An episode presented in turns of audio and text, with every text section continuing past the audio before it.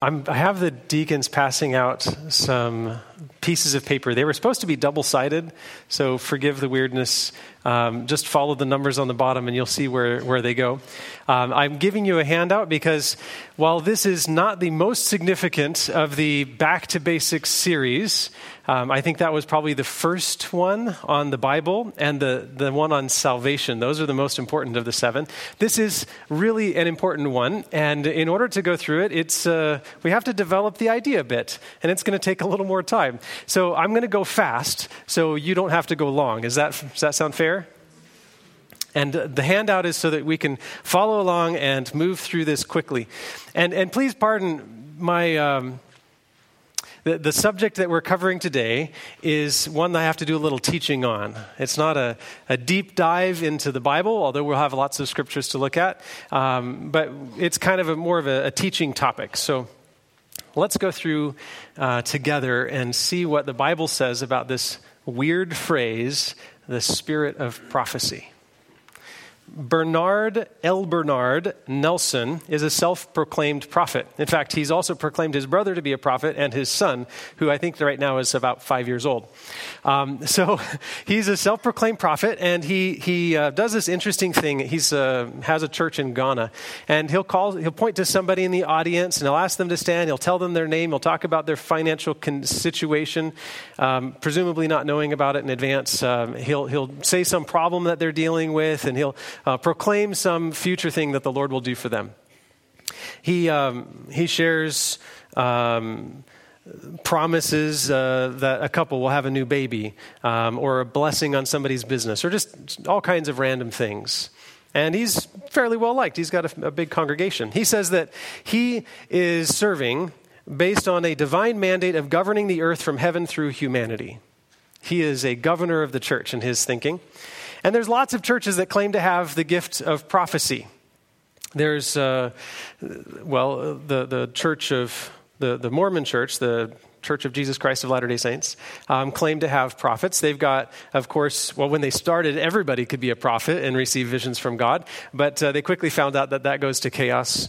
And so they decided to narrow the scope a bit, and it was just Joseph Smith. And now, today, since Joseph Smith has died, they have um, the president, who is a, a prophet, uh, and a few others, the, the 12 um, the, the quorum of the 12 or the 12 apostles are also considered to be prophets. And in their case, the writings of their prophets, specifically the writings of Joseph Smith and a couple others, um, have been elevated to the same level of authority as the Bible. Uh, the Book of Mormon, they say, is another testament of Jesus Christ, and the Book of the Doctrines and the Covenants is the authoritative interpretation of the Bible and the, the Book of Mormon. Now, I just want to say, we've talked about this before. We need to establish our doctrine on the Bible. The Bible is our sole source of truth and practice for the Christian. Um, it, it is the foundation of everything. So let's just start with that and, and, make sure that's really clear. But does that mean that if somebody claims to have a vision, that we should automatically reject it? Does it mean that if there's somebody who says that they're a prophet, that we should discount them completely? You're not, you're, you're extra biblical, go away. Or is it possible that God could give the gift of prophecy to God's people? And if so, how do we know the difference between the man made stuff, the devil revealed stuff, and this stuff that's actually a revelation from God? So, so that's what we're going to explore today a little bit of, of this idea. Um, and there's a, a couple verses that I want to point out. Um, the first one is in Matthew chapter 7, verse 15. The Bible tells us this is Jesus himself saying, Beware of false prophets who come to you in sheep's clothing, but inwardly are ravenous wolves. The implication is that there will be false prophets. We should expect it, we should beware. Then the next verse um, is 1 John 4 1. Beloved, do not believe every spirit, but test the spirits to see whether they are from God. For many false prophets have gone out into the world. Now, this implies that not only are there false prophets, but we should test them because there's also true prophets that puts a wrinkle in things. It would be a lot easier if it was just all false prophets. And we could just say, go away, beware, right? Wolves in sheep's clothing. But no, we have to actually do some investigation. We should test the spirits. And the fact that. Um, there are these true spirits um, is illustrated in 1 thessalonians 5.19 through 22 where he says do not quench the spirit do not despise prophecies but test everything hold fast to what is good abstain from what is from evil from every form of evil so we need to understand if, if we're to test these spirits and see if there's the gift of prophecy still we need to actually know how to do that well, first of all what is a prophet uh, there's a good example in Genesis chapter 20, verse 7. A guy named Abimelech, he was the king of Gerar. And uh, Abraham, you might remember, he had done some uh, funny business, some lying about his wife being his sister when he went to Egypt. Well, he does it again when he goes to Abimelech's uh, area of governance. And Abimelech takes Sarah and is about to make her his wife when God says this to him in Genesis 20, verse 7 Return the man's wife, for he is a prophet so that he will pray for you and you shall live. But if you do not return her, you know that you will surely die. Abraham is a prophet. So, what was Abraham's experience like? Abraham had visions from God, for one thing. God gave him messages. Not only did he give him messages, but he gave him promises. And he, he built this whole expectation about him being the father of many nations. And, uh, and also, um, he, he had these uh, conversations, personal conversations with God. So, dreams and visions, personal conversations, uh, promises. God spoke to Abraham. That's the first foundational idea of a prophet. God speaks to them. Uh, but if you look on, Exodus chapter 7 describes Moses. And Moses is on the mountain and he's all complaining when God asks him to, send the, uh, to, to bring the Israelites out. And uh, he goes through this thing, but God, but God, but I, I, can't speak very well. And finally, God says, okay, this is uh, Exodus 7, verse 1. He says, Aaron shall be your prophet. What does that mean? That means that Aaron was going to speak on behalf of Moses. So, not only does God speak to prophets, but prophets are tasked with speaking on behalf of, in this case, God. God's prophets, not Moses' prophet. God's prophets would speak on behalf of God. So, another example you find in Judges chapter 4, verses 4 and 5. And in this story, you find a woman, uh, a, a judge. She's a wise person in Israel. And this is what the Bible says about her. Deborah, a prophetess, the wife of Lapidoth, was judging Israel at that time. She used, she used to sit under the palm of Deborah between Ramah and Bethel in the hill country of Ephraim, and the people of Israel came up to her for judgment. And if you read just a little more in that story, you'll find that the people not just looked to her for judgment, but they also looked to her for leadership, military and political leadership. She was, she was a prophetess and she was a leader of God's people. And over and over and over in the Bible, we find prophets who are leaders. They either speak to power and help them know the direction God wants those kings or leaders to go, or they actually lead on behalf of those leaders and take the people where they should go. You think of Samuel or um, many others that did this kind of thing. So, the other thing that we find from Deborah is that God not only gives the gift of prophecy to men, but also to women. So, just a couple points from there. You might remember that uh, there was a, a, guy named David, a king, and David was himself a guy who got visions and, and, and messages from God. He was a prophet, but David made a big mistake, and he sinned, and it was terrible. And you know what God did?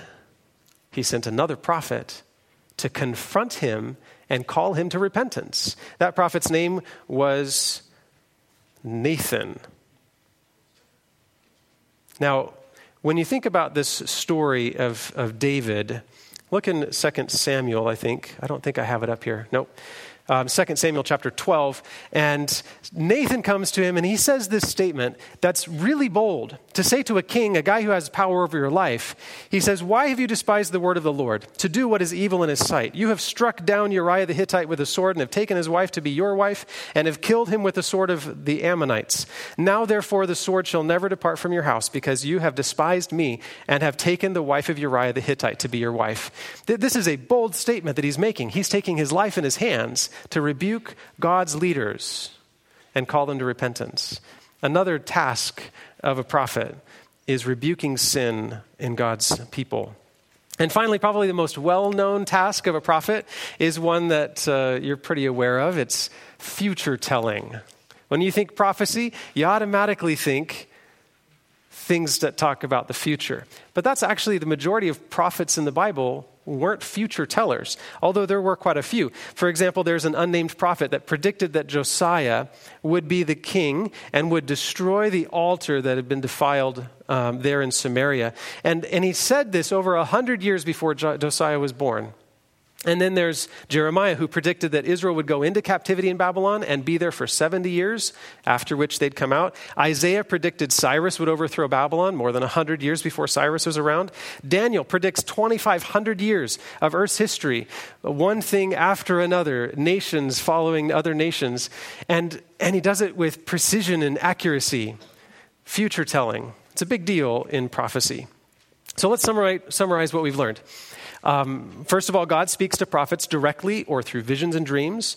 Uh, prophets speak for God to his people. Prophets give advice to leaders as well as lead the people themselves, acting on God's behalf. Um, God uses prophets to reprove his people of sin and error. Prophets sometimes predict the future, and uh, the prophetic gift was uh, given to both men and women. These are some of the basics that we've found so far.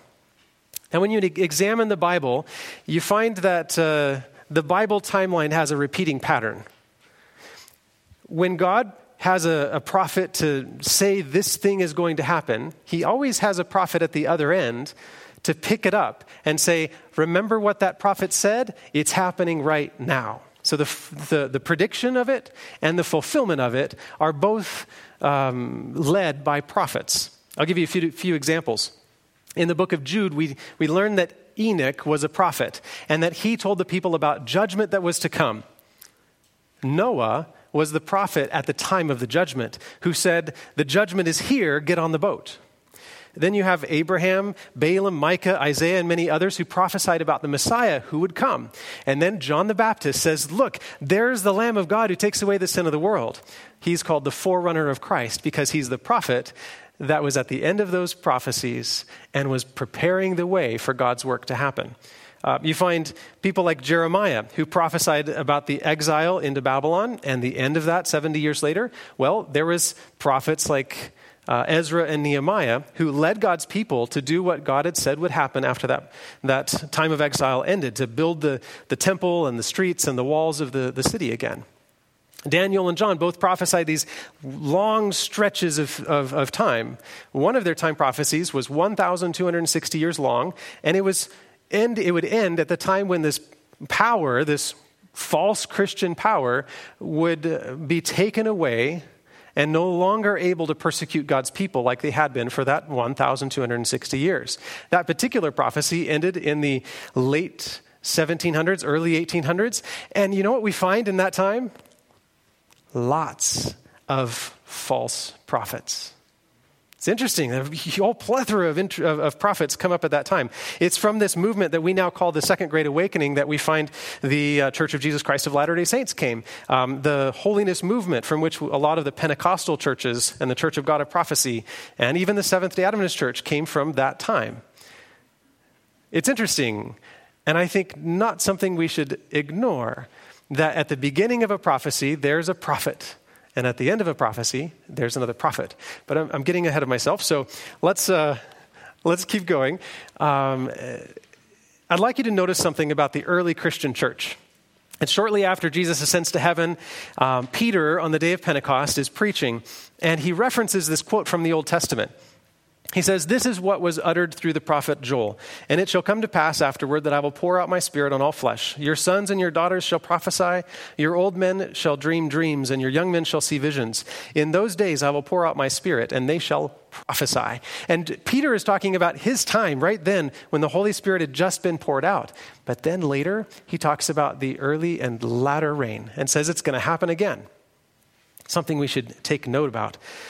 Now, at his time, there's fascinating things going on.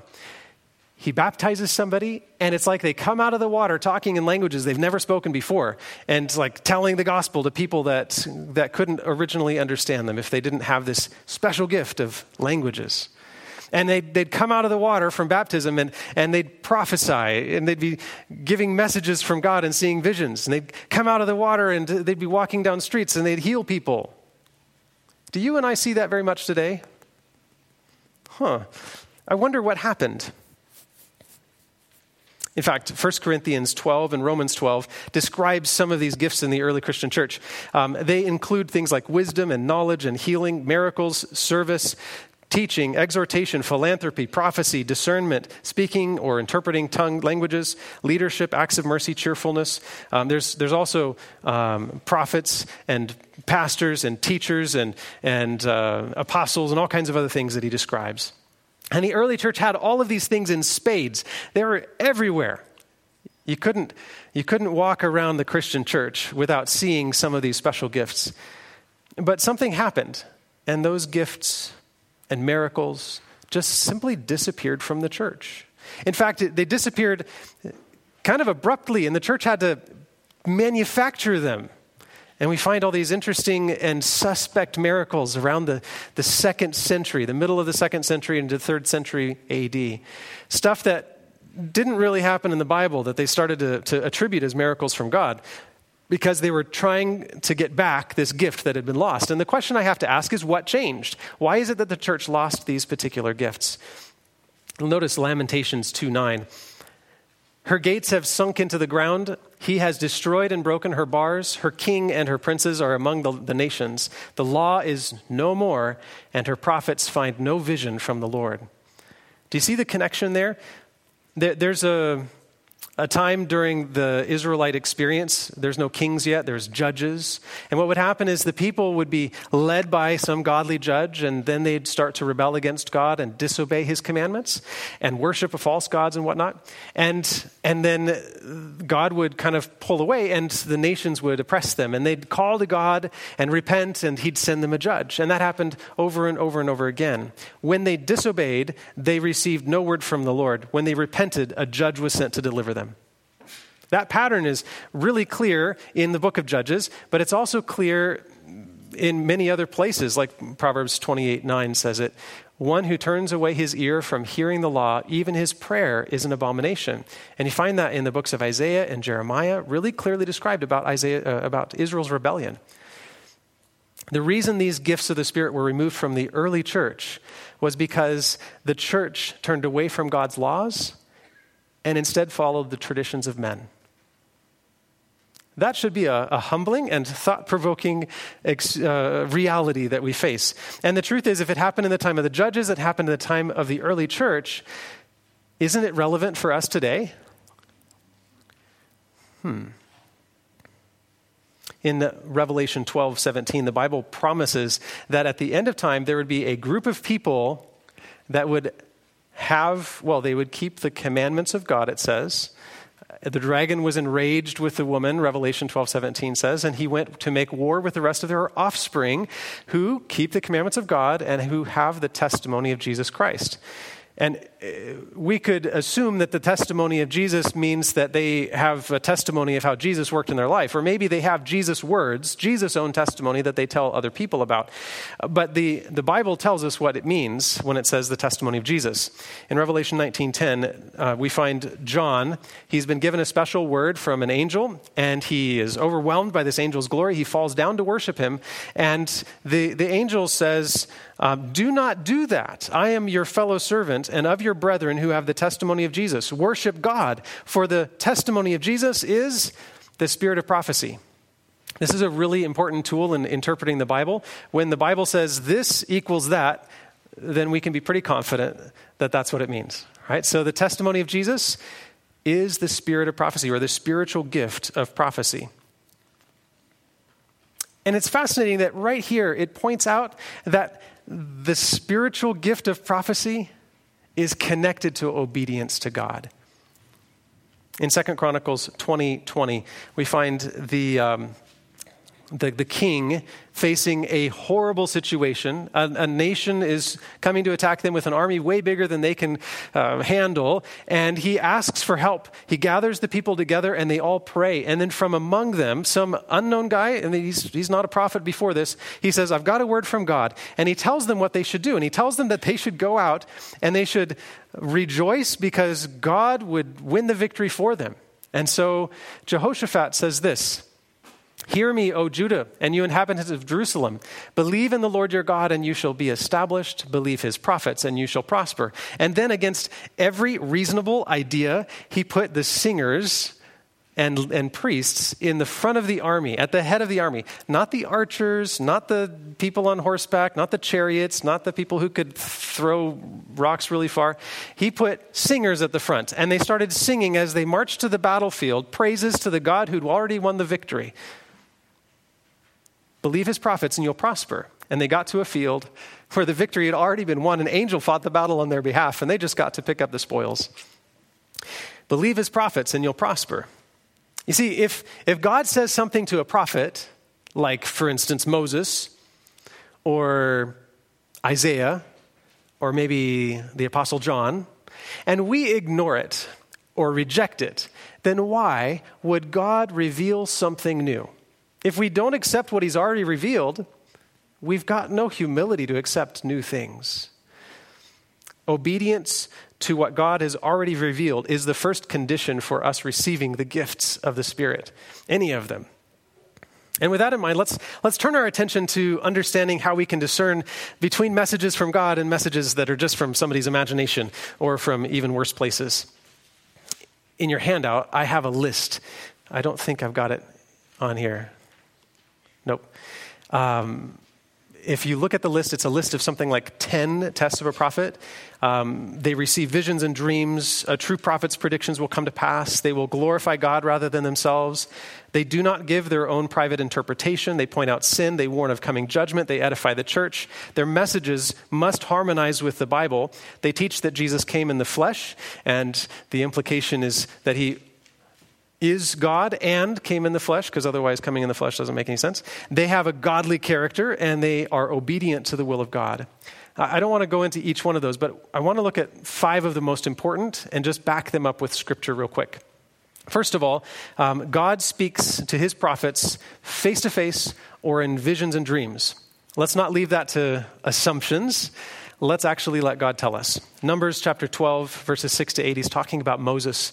And God himself says to these uh, self proclaimed false prophets, he says, Hear now my words. If there is a prophet among you, I, the Lord, make myself known to him in a vision. I speak to him in a dream, but not so with my servant Moses. He is faithful in all my house. I speak to him face to face. So, God, if he's going to, if you're a prophet, God is going to talk to you and he's going to reveal himself to you in visions, more likely. Also, uh, future telling. It has to be 100% accurate. No 98%. Most prophets, self proclaimed prophets nowadays, have a, an average effective rate of something like 10% or less. At that rate, I could be a prophet that is there's nothing special about being right 10% of the time you know? Um, so future telling has to be 100% accurate. Jeremiah 28 9 says as for the prophet who prophesies of peace when the lord of the, of the prophet when the word of the prophet comes to pass the prophet will be known as one whom the lord has truly sent. But not just that we have to also agree with the bible Isaiah 8:20 says, "To the law and to the testimony, if they do not speak according to this word, it's because there's no light in them." And in 1 Corinthians, "And the spirit of the prophets, are subject to the prophets, for God is not the author of confusion, but of peace." And I'd like to add a, a text that's not on the screen, Deuteronomy 13, 1 through 3. God says, If there arises among you a prophet or a dreamer of dreams, and he gives you a sign or a wonder, and the sign or wonder comes to pass, notice that it's 100% accurate. It already it's come to pass, but which he spoke to you, saying, Let us go after other gods, which you have not known, and let us serve them. Then you shall not listen to the words of that prophet or that dreamer of dreams, for the Lord your God is testing you to know whether you love the Lord your God with all your heart and with all your soul. Even if their prophets, their, their, the things that they prophesy, their future telling is accurate, it's not a guarantee that they're God's prophet we need to also make sure they follow the revealed will of God that He's revealed before that. Also, they need to confess the humanity and divinity of Jesus Christ. 1 John 4 Beloved, do not believe every spirit, but test the spirits, whether they are from God, because many false prophets are, have gone into the world. But this you know, by this you know the Spirit of God. Every spirit that confesses that Jesus Christ has come in the flesh is of God, and every spirit that does not confess that Jesus Christ has come in the flesh is not of God. And lastly, you shall know them by your fruits. Matthew 7, Jesus said, Beware of false prophets who come to you in sheep's clothing, but inwardly are ravenous wolves. You will recognize them by their fruit, by the results. Are grapes gathered from thorn bushes or figs from thistles? So every healthy tree bears good fruit, but diseased trees bear bad fruit. So let's review. Prophets have always been active in the church. That's one thing we've found. It's a gift that God has given to the church. And in order for us to have success as a church, we need to follow the law of God, and He can give us the Holy Spirit and, the, and those gifts. God's true church, we've found, will keep the commandments of God, and as a result, will also have the spiritual gifts, including the gift of prophecy. And also, we need to beware of false prophets and test to make sure they're from God. Some people think that when we talk about prophets, we're talking about adding to the Bible. And so they, they say prophecy is not valid after the early Christian church. The canon of the Bible is closed, you can't add to it, and, and so prophecy obviously is no longer a thing. Uh, but there's other people that think that we can add prophets like the Church of Jesus Christ of Latter day Saints have the, the Book of Mormon, they even call it another testament of Jesus. And people who go that direction, they have to, to contend with verses like Revelation chapter 22, where verses 18 and 19 say, I warn everyone who hears the words of the prophecy of this book. If anyone adds to them, God will add the plagues described in this book. If anyone takes away from them, God will take their name out of the book of life. That's a pretty dire warning and really makes you think you got to be careful adding to the canon of the Bible is a bad idea. And let's talk for a second about that. The word canon simply means a collection of sacred works. And how did they know back in the day, the Israelite leaders, and then later the Christian leaders, how did they know what was a book of God, what was from a prophet, and what wasn't?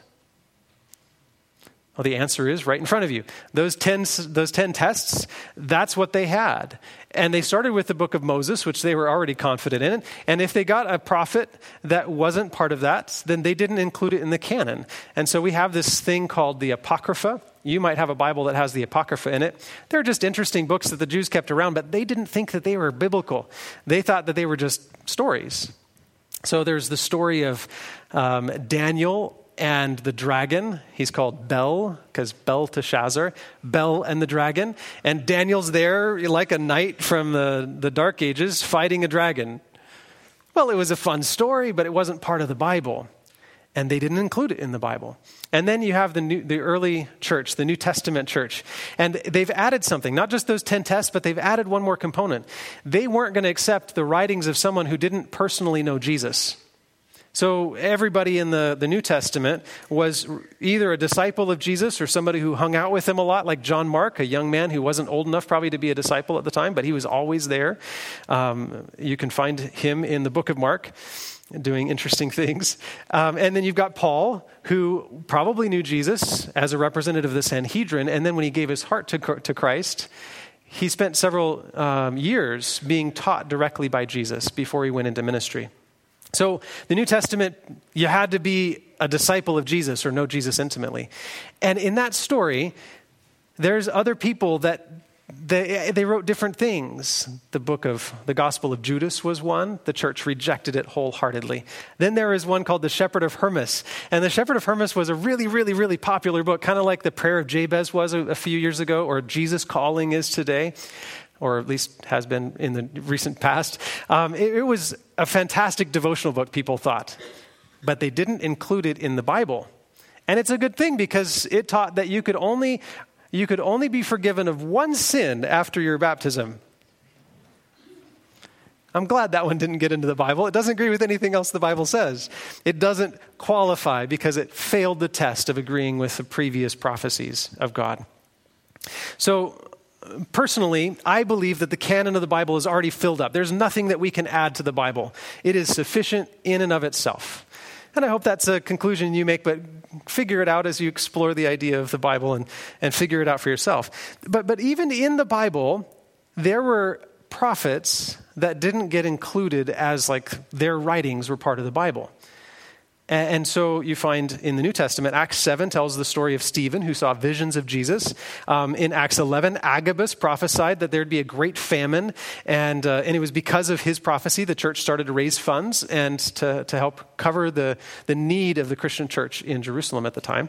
Nicholas was another one of the seven deacons, and he's mentioned as a prophet in Acts 13. And then there's the four daughters of Philip, who is one of the church's evangelists, and they're all prophetesses. Bible doesn't say anything that they tell us. I mean, that, that they were helpful to the church, but we don't know why or what they said. So, is it true or is it possible? Let me say that that way. Is it possible that we can have a prophet outside of the canon? If these are any guide, then yes, it is possible. So, from what we've studied so far, we can know that we can expect a prophet at the end of that 1260 year period, the fulfillment of that time when there's uh, a, a, a false Christian power persecuting God's true people for 1260 years, and then that that power would be taken away and destroyed. And it should be around that time, late 1700s, early 1800s, that we see uh, the gift of prophecy come back. That's a pattern that we've seen elsewhere. So it, it makes sense that that would um, happen. We also found that we can expect that God will give the church the gifts of the Spirit when they're obedient and following his commands. And, and like all the prophets before, a, a, modern prophet would need to comply with those tests and they'd need to um, do the jobs of a prophet, including elevating and amplifying the message of the Bible, the previous revelations of God, and giving guidance to the church and its mission. And they'd, they'd need to have the unenviable role of calling out sin and bringing people back to repentance. I hate the idea of fanaticism. It just is, is it's not a, a neat idea for me. I want to be faithful to the Bible. So whenever there's an idea that there's a prophet, the first thing that comes to my mind is cynicism. And, and it's really good. We need to actually start with a critical mindset. When somebody says, There's a prophet over here, we need to be uh, careful to test. I've considered a lot of the prophets that I've seen in, in my day, and they all fall short. They all fail the tests. But there's one person that um, I'd like to introduce you to, and I'm going to use a guy named Paul Harvey to do it. Women have been honored in American postage stamps for more than 100 years, starting with one woman who is not an American, Queen Isabella, in 1893. Since then, 86 women have been honored, ranging from Martha Washington to Marilyn Monroe. Many women authors, Louisa May Alcott, Emily Dickinson, Willa Cather, and Rachel Carson. I can name an American woman author who has never been honored thus, though her writings have been translated into 148 languages, more than Marx or Tolstoy, more than Agatha Christie, more than William Shakespeare. Only now is the world coming to appreciate her recommended prescriptions for optimum spiritual and physical health. Ellen White. Ellen White, you don't know her? Get to know her, he says. Paul Harvey, um, I got to know his wife a little bit when I lived in Arizona. Neat family. But before we talk about Ellen White, I want to make sure that you understand two things. Number one, the Bible is the final guide for the life and practice of a Christian. Our doctrine, our faith, it has to be built on the Bible. Um, if we have a, a, a theology that's outside of the Bible, then we should reject it. It has to be found in the Bible, or we shouldn't be following it. Okay, so that's the first thing. The second thing is the gift of prophecy is a tool of the Holy Spirit. And the Holy Spirit is there to give the mission of the church power and effectiveness.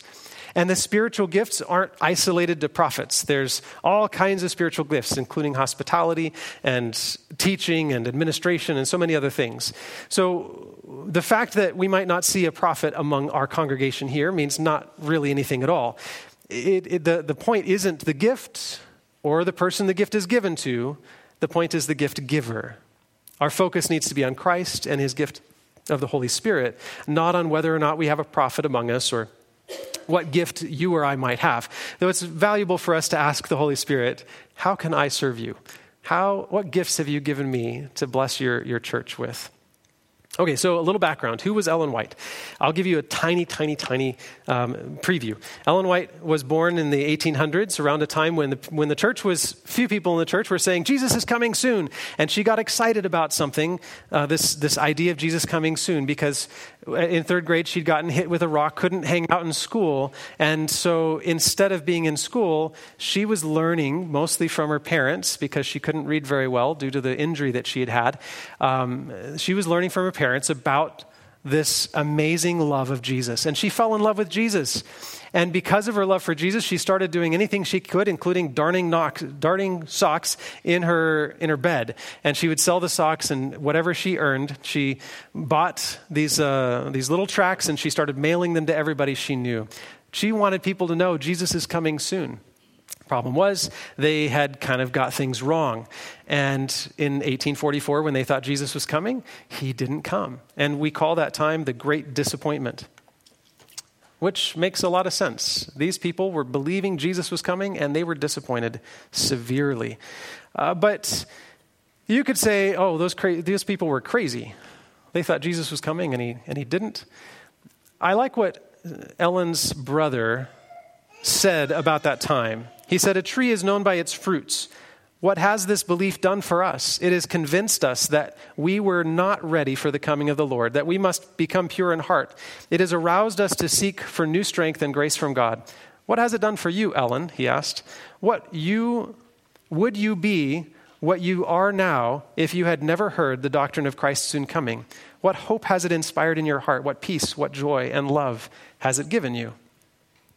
That October 1844 was a, a difficult time Fast forward a few months, and you had a group of people that were going back to the Bible and saying, What did we get wrong? There's a, a beauty in humility.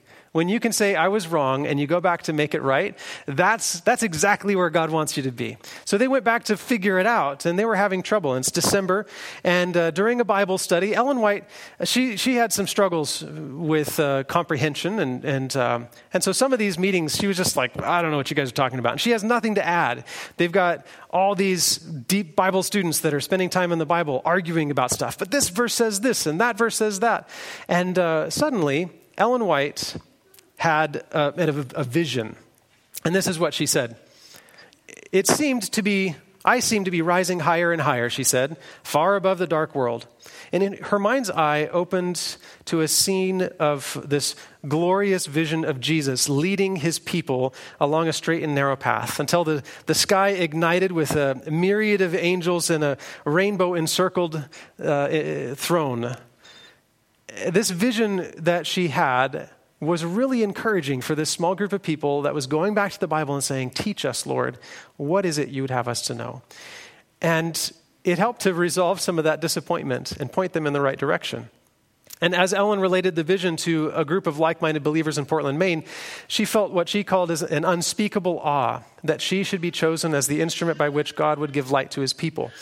Now, if you don't believe that Ellen White's a prophet or haven't really thought about it before, you might be like the, the people in her day that were just like, yeah, right. You, you all are crazy. There's no such thing as prophets. They're just wackadoodles that say whatever they want to say. And they, they had to test the spirits in the same way that we have to test the spirits. Ellen White didn't call herself a prophet, but from her visions, you either find that she's a prophet or she's a fraud. Those are our only two options because God speaks to prophets through visions and she follows all the pattern of a typical prophet. She wasn't going to lift herself up like that, though. She was kind of humble. And even though a lot of the people in her day got angry with her, mostly because she called out their sin, um, they, they had to compare what she said with the Bible, and most of them concluded that she was a prophet. At one point late in her ministry, she challenged the president of the General Conference of Seventh day Adventists. I just want to be clear the Seventh day Adventist Church does not have a president. Jesus is the head of the church. But we do have an organizational head over this thing called the General Conference that just coordinates some of the administration of the world church. And uh, this guy, uh, he had latched onto a, a belief that was not really that significant, but he was just adamant it had to be the way he said it was. And Ellen White had some strong words for him because he was dividing the church over that wasn't that big of a deal. And you know what he did to her? He said, um, Mrs. White, I believe the Lord has a calling for you in Australia, a place where she would be in uh, the I don't know, she, would be in a, a, very new mission field, we'll put it that way, and she would be weeks, no, months away from him in correspondence. So she'd hear the news way after it happened, and by the time he got a letter from here, from her, things would have already been passed, and he could be able to ignore her. She called out sin, church didn't like it. The church in her day had to wrestle with Ellen White and decide whether or not she was a prophet. What about you? How could you know if she was or if she wasn't a prophet? One way you, is that you could go online and you could just look up Ellen White. Was she a prophet? And you might find some interesting stuff. I like the website ellenwhite.truth.com. They, they've actually collected a lot of good stuff there. But most of the websites you'll find say that Ellen White was a fraud, and they have all these wild claims about her, all of which are easily disproved by just spending some time reading what she wrote. So, this is what I'd like to encourage you to do. If you're curious or want to know, is Ellen White a prophet? Then do like all the other people have all had to do throughout all history read what prophets wrote and follow the tests. Compare it with Scripture. See if she matches up. And if she does, great. And if she doesn't, then reject her. It's a choice you need to make, a choice that only you can make for yourself. I could spend a lot of time wading through these tests, and I'm, we don't have time to do that. Um, do that on your own time. But I do want to give you a suggestion. On the back, as you leave, there's probably three books, at least three books. One of them is called The, the, the Desire of Ages, another is Steps to Christ, another is The Great Controversy. These are great books to read great way of looking at it and saying, is this really true?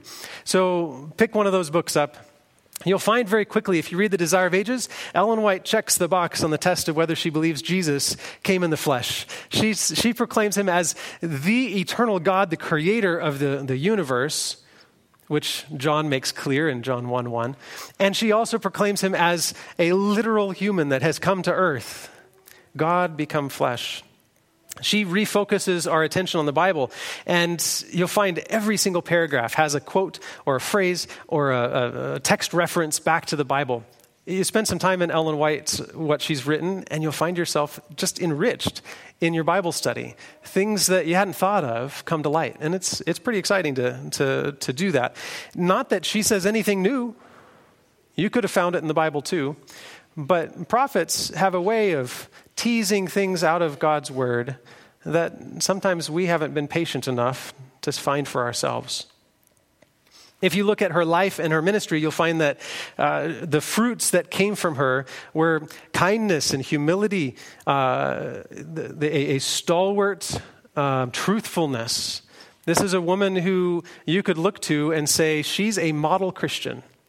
Uh, she's the kind of person who uh, she, she got her money from royalties from her books, and she made sure that she was able to provide for continued ministry that she did. But um, if she had a little bit of extra money, Sometimes she'd even take out loans when she didn't have extra money. She would send it to people, like, oh, there's a mission that needs to start in whatever country. And she'd send money and launch a missionary.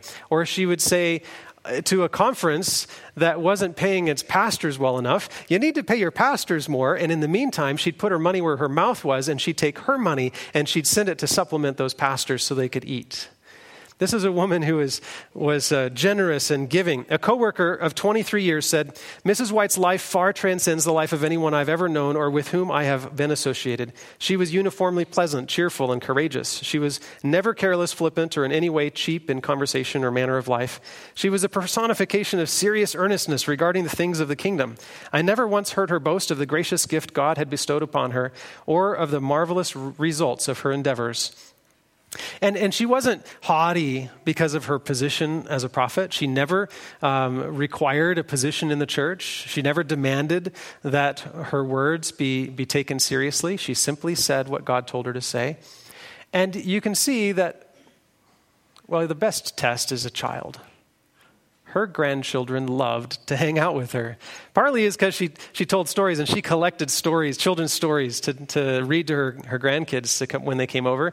Partly it was also because she fed them uh, cookies and milk when, when they came over. um, one of her grandkids, or her great grandkids, uh, was leading a tour that I was on, and she, she said, um, uh, Grandma Ellen loved chocolate chip cookies, and she always had a big batch when grandkids came by. she was a real person and she dealt with the same things that we deal with anger and frustration and disappointment and grief, but she dealt with them knowing her Savior was near. And she dealt with him with grace and poise. Did she have visions and dreams? The answer is yes. And, uh, and, and there's interesting things that happened that you can line up with stuff that happened to prophets in the Bible. Like Daniel talks about being completely without breath. And Ellen White would sometimes have visions for half an hour, an hour or more, where she didn't breathe the whole time. And they would even test it and put mirrors in front of her, and doctors would perform um, observations. The the example of what she had in vision was very similar to what the Bible describes. She also did future telling a little bit, not a lot. And one of the clearest examples is when in um, 1906, during the, around the time of the San Francisco Oakland earthquake, um, she'd received warnings of impending judgment for a while, um, but in April 16, 1906, she saw in a vision, and quote, how, uh, houses shaken like a reed in the wind. She talked about buildings falling to the ground. She said that in her visions, pleasure resorts, theaters, hotels, and homes of the wealthy were shaken and shattered. Many lives were blotted out of existence, she said, and the air was filled with the shrieks of the injured and the terrified. It seemed that the forbearance of God was exhausted and the judgment had come. And history recounts just two days later at 5.12 in the morning, the San Andreas Fault slipped 270 miles and crumbled the foundations of the earth. The city was destroyed for 490 blocks. Some 20, 225,000 people were left homeless, 800 dead, 1,500 injured. Insurance companies went bankrupt because of the claims. Two days before, she said this is what would happen, and it happened. There's all kinds of other things that you can point to, but I'd like to remind you of one thing as you study this particular test about accuracy. Most of the prophets have conditional prophecies. Remember the story of Jonah? He was a true prophet, but he went to Nineveh and they repented. And so the thing he promised would happen didn't happen because they repented. It was a conditional prophecy. So just keep that in mind as you look at stuff that has happened or hasn't happened that Ellen White has said. Check to see if it's conditional and what were the conditions. From my personal life and the blessings that I've received from reading Ellen White, I'd like to encourage you to pick up and read something that she's written. If you hadn't read it in a while, Maybe you've been disillusioned with some people that like to do what we call um, Ellen White bashing. Um, some churches have Bible bashers. We have Ellen White bashers. Um, and, and they like to take quotes out of context, just like the media likes to do for presidents and you know, politicians. They like to take quotes out of context and then beat you over the head with them. Please don't do that. But if you've been disillusioned by Ellen White because of the behavior of some, I'd like to encourage you to pick up a book like Steps to Christ and let, let her talk to you about her love for Jesus. Pick up the book Desire of Ages and let her show you the Jesus that she knew. If you've never heard about Ellen White, this is the first time uh, that you've really been challenged to explore the subject, I'd like you, to encourage you to do the same. Uh, pick up a book and say, eh, What is this? But I don't want you to do what the Mormons ask you to do. They give you the Book of Mormon, and what do they ask you to do? Read it and see if uh, your soul stirs within you, if you have a warm feeling in the bosom. I don't want to make fun. That's not my intention here. But I just want to be clear. The Bible never asks us to see if we have a warm feeling in our bosom. It asks us to test the spirits to see if they're from God. And I've given you 10 tests. Please do. Use those tests, engage your reason, and explore and say, is this true? And if so, then follow along. And if not, then throw it to the side. I don't want to put any pressure on you to accept Ellen White as a prophet. But there's another conclusion that I want you to come to. Not just that you should look at it, but I also want you to come to the conclusion that God has invited us to receive his spirit. You and me, not just some Ellen White who was there at the end of a big time prophecy in the late 1700s, early 1800s. That was good and it's helpful and it's good for you and me today. But God is here right now inviting us to receive his spirit. Are we following what he's revealed? Is the Holy Spirit able to show us something new. He won't be unless we accept and, and, and follow what he's already revealed in his word. And when we do, when we're obedient to him, then he promises all these gifts for the edification of the church, for the worship, the corporate worship of the church, and for the mission of taking the gospel to the world. I hope that you'll take a second look and examine your life and make sure you are ready to receive God's Holy Spirit. Would you stand with me as we sing our closing hymn?